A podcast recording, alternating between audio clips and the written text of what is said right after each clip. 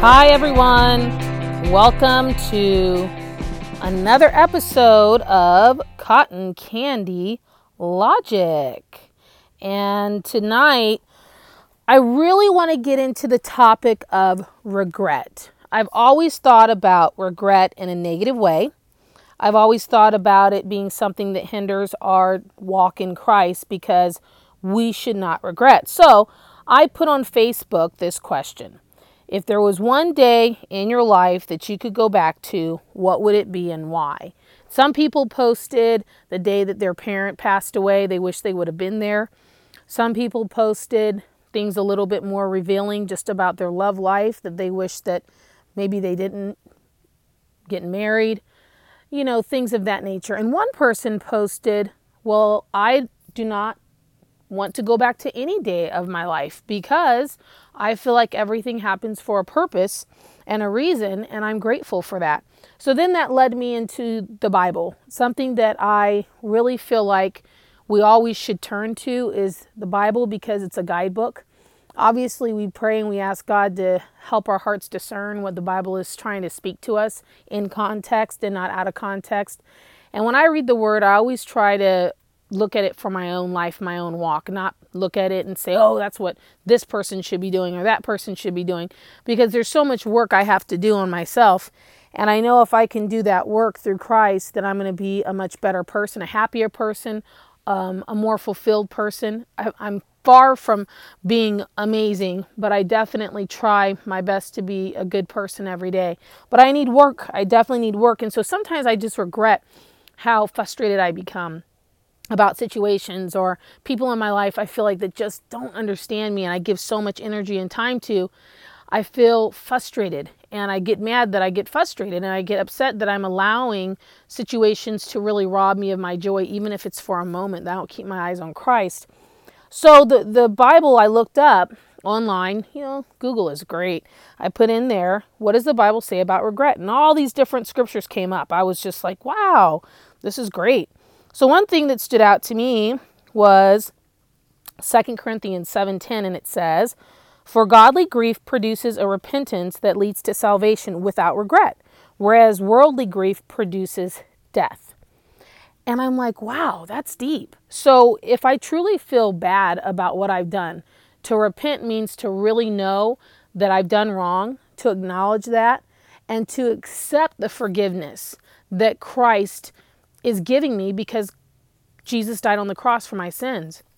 And not sinning willfully, but understanding if and when I do sin, fall short of the glory of God, that I need to turn away from my sinful nature and I need to rely on God to continue to keep me in His will for my life.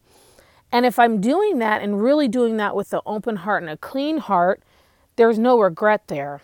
Whereas worldly grief produces death, which is true. You know, I thought about it, you know, regret, and if you regret every day, it leads to depression. And then once you become depressed, the enemy creeps in. You start thinking thoughts that are not godly. You start thinking thoughts that are totally contrary to who God has called you to be. Thoughts of suicide start to creep in. Our mind is such a battlefield. I once heard somebody say that 80% of what we worry about never actually comes to fruition. And I was like, I've wasted 80% of my day. You know, I started really thinking about that. Wow, if that's the case, then 80% of my day has been wasted and only 20% has been productive. That's bad. I've got to focus on not the regret, which leads to death, which you feel nothing, useless, empty inside. But I have to, you know, refrain from being sinful and doing sin, repent, and move forward in Christ.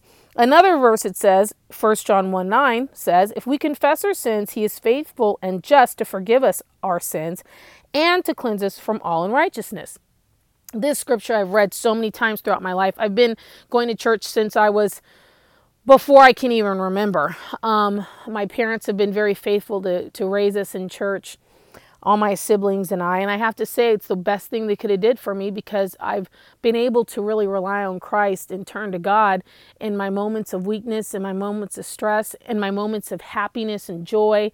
You know, really recognizing that the only thing that really matters is to praise God every day.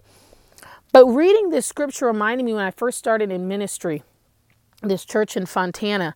And I remember, you know, the pastor that was there was such a great man. He died a couple years ago. And the pastor that I was working with, he was the youth pastor. He's dynamic, he's an incredible speaker, um, very motivational, really loves Christ. And he has such a pure heart. And when ministry starts to grow, because people get excited, you know, this pastor was very, very um, charismatic, innovative. People got excited around him because personality is so, you know, just infectious. And I just remember one time we were all sitting together and our prayer circle had tripled in size, and people were sharing different people's sin of what to pray for. And I felt so uncomfortable. And so for me, it was really hard to understand this scripture. Out of context, you know, you can really do harm with that scripture where oh we're meeting in a prayer circle and we're going to pray for sister such and such. She's committing adultery. Pray for yourself. When god talks about in First john 1 9 what I what I'm reading, if we confess our sins, he is faithful and just to forgive us of our sins and to cleanse us from all unrighteousness. If you have to confess to someone and you know, somebody that's here on earth, tr- confess to somebody that really truly doesn't have any kind of stake in who you are and in your life. Because a lot of times we tell people something it turns into gossip. And that's very dangerous for the church in the body of Christ because then other people start to fall away from God. So this this leader, you know, he grew so fast, his ministry ministry grew so fast. And of course he started to recognize certain things in people and certain things that weren't meant to be in that ministry and now his church has grown tremendously he's still very faithful man of god and i wish him the best but I know that's something he didn't permit either. He didn't like people bringing up gossipy things. So we're, you know, that's not how we're supposed to live our life. We're not supposed to walk like that. Another scripture that talks about regret is Mark 11, 24, and it says, Therefore I tell you, whatever you ask in prayer, believe that you have received it and it will be yours.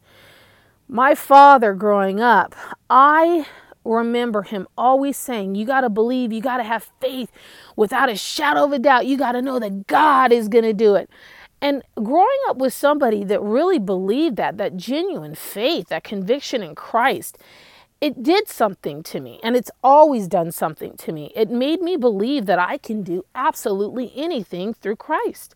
And sometimes, you know, when you have God's favor and you've been raised in God's favor your whole life, you start to kind of think that, oh, maybe this is me.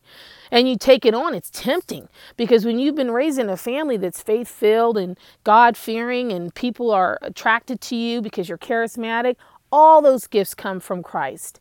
So it's important too, even as a believer, that every single thing that we have, we give we give glory to God, we give praise to God. None of it, none of it is for our own selfish ambition, and none of it is for our own praise. So, regret, it's a deep thing, but we have to acknowledge, like Isaiah 43 18 through 19 says, Remember not the former things, nor consider the things of old. Behold, I am doing a new thing. Now it springs forth. Do you not perceive it? I will make a way in the wilderness and rivers in the desert. I'm going to leave you with that tonight. That's how great our God is, and that's how big our faith has to be. We can't live in that mindset of regret. This is something I have struggled with for years, always thinking about the past, almost kind of like, you know, how you go out for coffee with a friend and you sit there and you just talk and you chit chat. Like sometimes I just toil with my thoughts, you know, like I'm having a cup of coffee with it. Oh, if I didn't do this. Oh, if I didn't do that. Oh, woe is me. It's such a waste of time. So when you start to regret, think to yourself, I just wasted 80% of my day. Only 20% was productive. Make your day productive. Put your priorities in Christ Jesus and He will meet your needs. It's been great, a little longer than we normally go, but hey, that's what Cotton Candy Logic's all about. Everybody have a wonderful night and thanks for listening.